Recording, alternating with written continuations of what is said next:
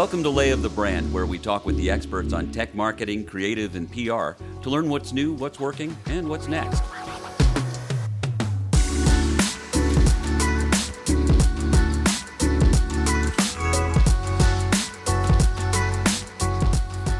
On this episode, entrepreneurial dreams are alive and well, but can they become reality in these uncertain times? To land venture dollars, you need to outshine the competition and demonstrate your worth. That's especially true during a pandemic, when in-person pitches, sales meetings, and rooms full of engineers coding into the night seem like relics of another time. But investors are still looking for great ideas and great companies to deliver them, and they're still making funding decisions that could launch the next household name.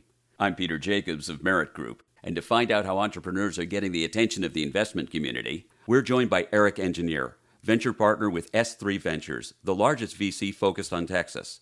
He's here to provide a pulse on the market and share insights into how startups can win over VC decision makers. Eric, thanks for talking with us. Thanks for having me, Peter. To start, could you give us some background on S3 Ventures and tell us a little bit about yourself also? Yeah, happy to. As you said, we're the largest venture capital firm focused on Texas. We've been around 14 years. We manage closing in on $600 million of assets under management. We're unique in that we're backed by a single multi-billionaire family. So it's a pretty unique model. We have one limited partner that has funded us over those 14 years. And that really provides a lot of flexibility when you think about the fact that we don't have to go fundraising every few years. We can focus on our portfolio and meeting great entrepreneurs. It also means that the size of our funds and the age of our funds are not limited in any way. We can extend them as needed. And so that provides also more flexibility to do what's right by the founders that we work with, and never doing unnatural things like having to sell prematurely or run out of cash for a certain investment.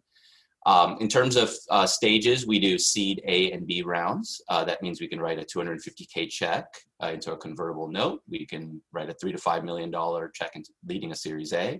And we can also write a $10 million check to lead a Series B. In all cases, we like to follow on for the life of a company.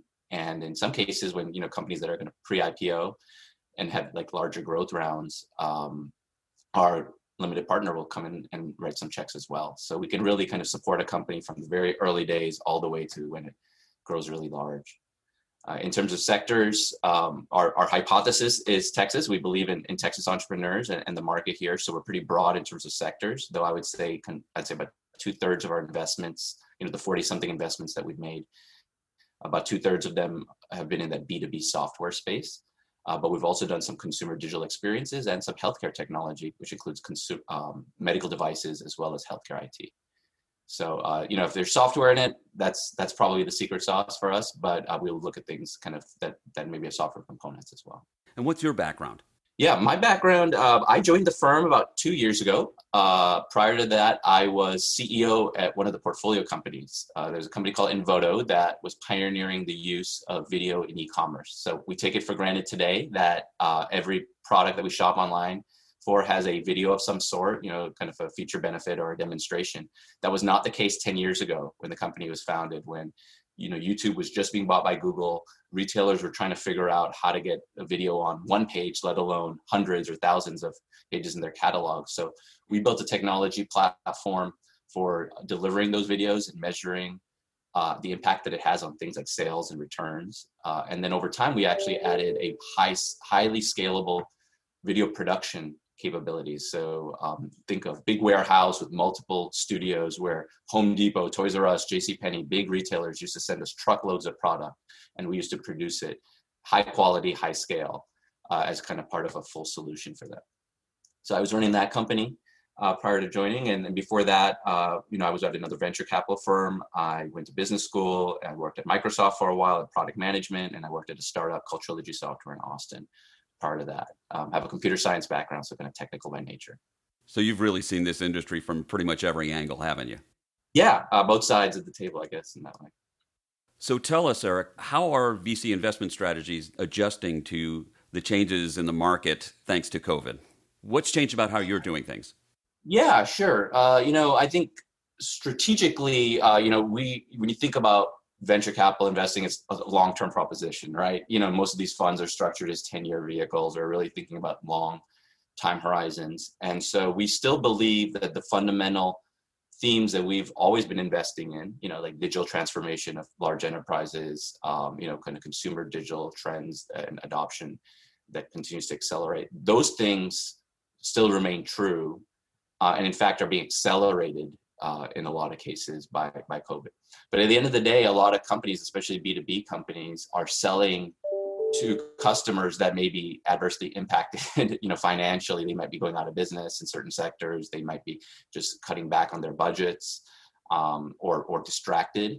And so it's, you know, we've definitely seen situations where, you know, sales may slow down or pause during this period, but in other cases they've accelerated. And, you know, we have companies that are growing much faster than we expected prior to the pandemic. So I wouldn't say it's really changed our strategy. It has definitely started to impact maybe how we start to meet entrepreneurs and develop relationships and partner with them. But overall, you know, I think it is in some ways business as usual. We've continued to make investments throughout this period. But it is becoming more, you know, we just have to adjust to the fact that we can't meet people in person. Has your pace of investment slowed, or has it even sped up? Yeah. So, you know, I'd say when you think about just the different phases of what we've all gone through as a society, the first few months, you know, March, April, May timeframe, when everything was starting to kind of hit the economy and hit people's lives, we definitely slowed down in the sense that we started to focus on our existing portfolio, help them navigate the uncertainty. You know, there were government programs like the Paycheck Protection Program, or PPP, that all of these small companies had to figure out, you know, is this something I can take, or should I take? You know, there was a pretty dynamic, rules changing, you know, by the hour, it seemed. So we had to figure all of that out and be helpful to our portfolio companies as they kind of, you know, made those decisions. And then they also had to make the decisions around, you know, what is the rest of the year going to look like? Should I make some cuts or furloughs to be able to extend my cash runway, because I don't know, you know, what sales are going to look like and how much, you know, when I'll be able to go raise another round. So we had those difficult conversations. In some cases, we had companies, you know, have to make difficult choices around layoffs and other things. And others, they were actually seeing things accelerated and they had to make investment decisions. So we spent a lot of time kind of internally focused those first few months. And then as the summer progressed and we all got used to Zoom and things like that, and re-engaging with companies, we started to get into kind of our normal routines of, you know, meeting lots of companies. In fact, I would say we actually have started to, in some ways we meet more, because it's easier to set up a meeting, you know, through Zoom than kind of all the time that it takes to do coffee meetings. You can kind of stack them back to back a little bit more efficiently. And so we've continued to have those conversations, and we've actually made 2 investments, you know, over the summer. So things are starting to pick up again, and I feel pretty good about it. Like I said, there's certain verticals that are growing faster. And so there's a lot of excitement around certain areas that we continue to kind of look at. Well, the changes that you mentioned, now that you're able to work over Zoom, is that something that you see sticking with even after we start reopening more and getting back to face-to-face? I think there's just a general comfort level on both sides with everyone, just with a video call. You know, I remember pre-COVID, people would opt, or the default was, if we were going to do something remote, was not video. The default was a phone call or a conference call, you know, all audio with some maybe screen share. And so, you know, the fact that I think that is something that will change. I think video call will be the default mechanism. And then, especially for the introductory meetings, getting to know you type things, I think you can get some of that up front with the video call. And then the second or third meetings, you know, may become the ones that become face-to-face. I would say that, you know, what we don't get in all of this is, at least at S3, there's a period, like probably in the later stages of diligence, where we do sometimes a full day or a 3-quarter day meeting to really go deep into a company, where our entire partnership usually goes to the offices of a company and gets to meet most of the management team, walk the halls, get a sense of the culture, get a sense of the, you know, the energy levels and how things are done, and you know, just kind of get a feel for not only the environment, but then also the way that the executive team interacts with each other, you know, and then how they communicate and the like. And we don't get as much of that in a virtual environment. We do the same thing now over Zoom. You get a little bit of that, but it's not the same. And so I hope that we can get back to that. And because I do think that's something that is missing. And we also, you know, we used to also go out to dinner with the founders and get to know them on a social kind of personal level, understand kind of their style, their background, history, their, you know, and how we might work well together going forward. Investing is very much like dating before you get married. These are sometimes decade-long relationships. And so you're trying to understand if you're compatible at a personal level as well. And so that is something that is also no longer viable right now. And so we've been kind of trying to find the equivalent way of doing that over Zoom, you know, like a Zoom happy hour or Zoom coffee or something like that to just get to know the individuals. But, you know, I'm hoping that that will return as well because that's something that while we're doing that, it's not the same. What makes a good investment? Has anything changed about that? And has this opened up some opportunities that you might not have looked at before? I would say that, you know, our strategy hasn't changed too much. So when we think about what makes for a good investment, all those things still hold true in terms of a great team, you know, a product that is solving a real pain point in a very large market, some evidence of traction, you know, that gives us a sense of what stage the business is and if it's, you know, a stage that we are ready to invest in or something that we have to wait to see a little bit more evidence. All of that remains true. It's just now that there's certain different dynamics in different markets. So some markets, the things, you know, those trends have accelerated and we might get more excited about those markets. And then other ones where there might be more uncertainty. You know, if you're selling into restaurants or bars or, you know, or retail generally, you know, there's still a lot of uncertainty or real estate, you know, and there's just a lot of things that there might be some challenges because those verticals or those industries are going through so much change. You may say now's a great time to invest because of that change, or you may say, hey, you know what, we don't know what the future holds. We may have to hold off. So, you know, it's no different than what we've always done in terms of how we analyze things, maybe, but just the individual facts within those markets may be different now. I would also say that, you know, because it's not clear what fundraising environment might look like a year from now, you know, I'd say kind of the conventional wisdom seems to be now you raise a little bit more, maybe, you know, definitely get 24 months versus 18 months. And so there's little things like that. I would also say there's a little bit more comfort with distributed teams than before. As you mentioned in your intro for today's podcast, right? You know, the kind of prototypical having a bunch of people in a small room together, working together, creating that energy is maybe in some ways ideal. But that's not the reality of today. There are a lot of successful startups that have been purely remote businesses. And, you know, I think it's making all of us, at least in our team, a little bit more comfortable with some of those distributed concepts. But we just don't know what the future holds. We don't know if 6 months from now, a year from now, there's some negatives to that we have to figure out. What verticals are looking most attractive to you right now? So, you know, what we're finding, we in fact, you know, have had companies in our portfolio where their sales have tripled compared to what they planned in January pre-COVID, you know, so like, it's like they're 3 times their plan. We also had a company get bought, you know, over the summer by DocuSign.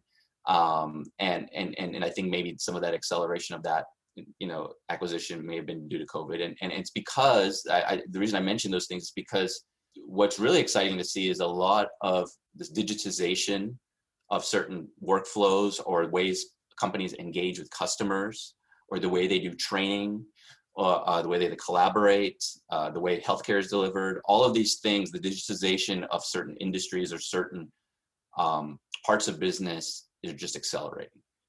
You know, things that people were saying, okay, I'll maybe try to do in the next 2 years, they have to do now or they were forced to do now. And so that's huge, right? That totally changes things. And when you think about a startup and you're, you know, every month counts, you're raising money for the next 12 to 18 months and are trying to hit certain milestones. And if suddenly things get pulled forward, even by 6 months, that's huge in our business. So that's really exciting. So when anything that, you know, we find that, you know, if the customer base that they're selling into is still solid, you know, if you're selling into healthcare probably right now or into other technology businesses or into financial services, those all look pretty vibrant. And so you don't have that risk that your customers can't afford you. You know, those all feel like good bets. Well, let's talk about what these startups then need to do to get the attention of investors like yourself. How are early stage companies getting on your radar? It's a lot of the same, and some of it is different. So I would say what has gone away right now is we don't have all the entrepreneur startup events, whether it's happy hours or panels and other things, or even like these big summits or annual kind of get-togethers that a lot of cities put together. Those things have been postponed or gone all virtual. And in either case, the ability to kind of just network, while there are some ways to enable that virtually, and I'm seeing some really creative ways of doing that, it's still kind of not the same, frankly. It doesn't really get us there. There are some kind of matchmaking things where investors get matched with startups, which still work well virtually. And, I'm grateful that people are still doing that. So we can continue to meet people those ways, but the kind of, I'm just going to meet someone at a happy hour, that doesn't happen anymore. But anything that's digital still works really well, and in some ways might be work better. So, LinkedIn is tried and true. I'm still pretty responsive on LinkedIn. I just ask that people, when they add me, they actually add some context in their invite of why they're reaching out. If it's just a regular ad, I'm probably not going to necessarily respond unless it looks interesting. But context always helps. But I think reaching out through digital channels is still fine. In some ways, because there's less travel, I'd say investors maybe have a little bit more time. If you think about it, they're not commuting every day, and they're not getting on planes to do board meetings and things like that. There may be fewer coffee meetings, so less time in the car. So just more time to maybe, let's schedule a 15-minute quick intro or 30-minute quick intro, even if it's not very clear whether it's a fit or not. And then there are always junior people in all of these firms whose entire job is to kind of, find new investments. So, I think that's still very healthy and people are still accessible. It's just kind of in the digital realm. Since these channels are limited because of this, how can companies seeking VC investments actually stand out from their competition? Is there anything that makes them jump out to you? Well, I think the reference, definitely, like if we get referred from a trusted source, whether that is, a law firm around town that works with early stage startups. Some of the partners there have, are definitely very trustworthy individuals that know how to kind of show us businesses that they think are of high quality. And so, we always take those meetings, and it could be it doesn't have to be the lawyers, but it could be other folks in the ecosystem that refer us business. It could be an angel investor. It could be another seed fund, so those warm introductions always kind of take precedence, I would say. And then, if it's clear that a company has a very unique team that is having really great traction in a big market, like I said earlier, and you can demonstrate that or communicate that to us in that outreach, very succinctly, that's important. It could be also through your, I'd say, we have a team that does a little bit of outbound efforts in the sense that they are looking at funding announcements in the press or other articles that might be written, or anything that kind of pops up through digital channels, in LinkedIn. They're on the lookout for things that look interesting. And so if you're able to kind of communicate your story broadly, maybe it's through those digital channels or through referrals, we kind of get wind of things that way. Are there things that the marketing and PR folks at these early stage companies shouldn't do to get your attention?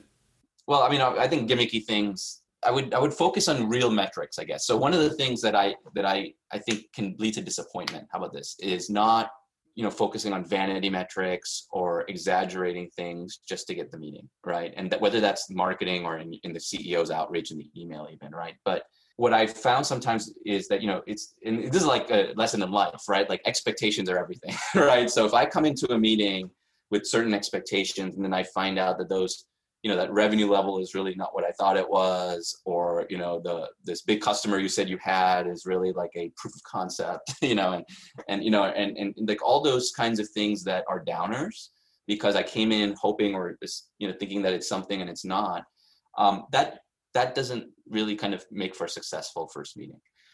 Much better, I would say is transparency and very clear that, okay, this is where we are. This is the stage that we're at. We're used to things being messy. We're used to things being not perfect and still early in terms of traction. That's not a bad thing. It's just where you are, and that's fine. And so the big thing for us is, you know, I think like revenue, for instance, you know, recurring revenue is important to a lot of the SaaS businesses, but you'll find that sometimes people will lump in the one-time services revenue in this number to like as a headline number, and then you kind of deconstruct it, and then it's not really at the stage that they proclaimed, or one-time pilot revenue or proof of concepts with the big companies that really, you know, you've talked to one guy once, you know, and so, you know, so all of those things, you know, if you're kind of inflating things, in your outreach, that's also bad. So, you know, even though it's important to talk about those things and show traction, you know, exaggerating it doesn't help anything.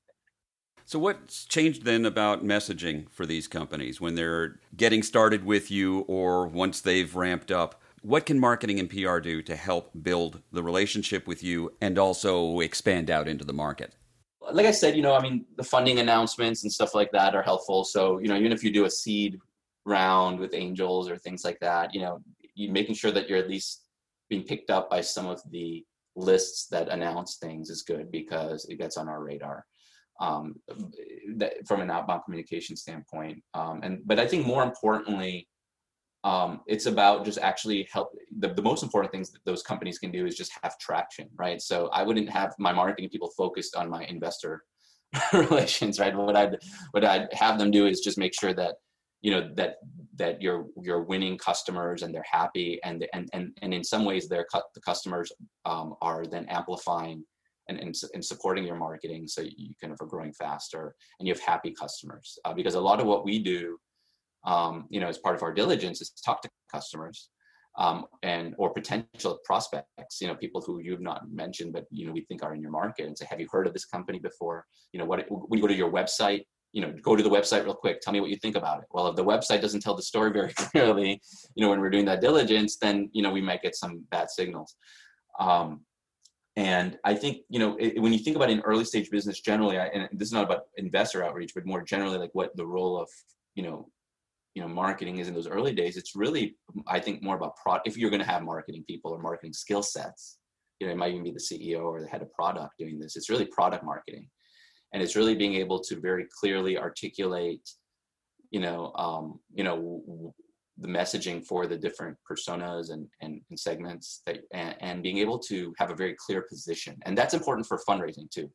You know, if you're not able to communicate as the CEO, you know, what is that clear, unique position? What's that unique way of seeing the world and the opportunity that no one else is seeing, and how you're addressing it, whether it's through the product and or the go-to-market.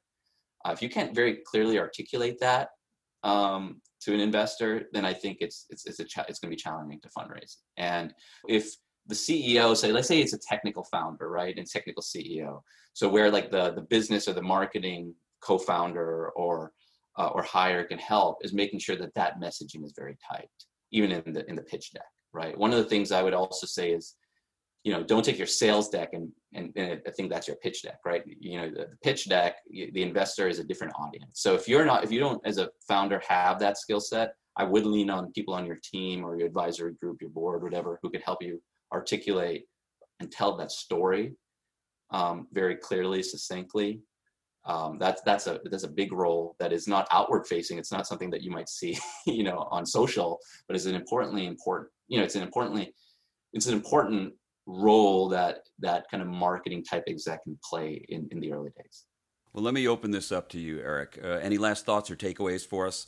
You know, I would just emphasize that, you know, in today's world where we can't meet face to face all the time, and we don't have the opportunity to have a lot of those social interactions as part of this kind of almost like a mating ritual that happens, you know, over, you know, a 6-month or a 12-month period before we make an investment sometimes.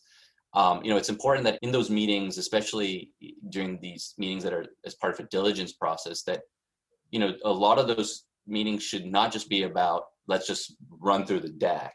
You know, it's about getting to know each other. You know, I would actually space out the meetings, even if they're 30-minute meetings, to make sure that those first 5 minutes are a little bit of chit-chat, right? Your small talk, where you get to know each other, you get a sense of who the other person is, and you can find ways to connect with the individuals at the beginning of these meetings, and take the time to do the intros, because you don't get to do that I mean, those are things that naturally happen in face-to-face meetings that sometimes get left out. I've noticed in these Zoom meetings, people just kind of jump into, let's look at the deck.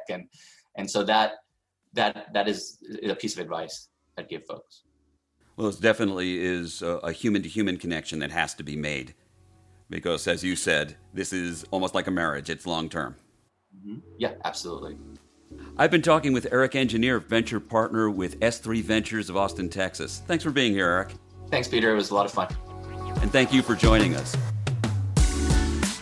Lay of the Brand is brought to you by Merit Group, an integrated strategic communications firm that blends the best of PR, marketing, and creative to help our clients tell their stories and build business.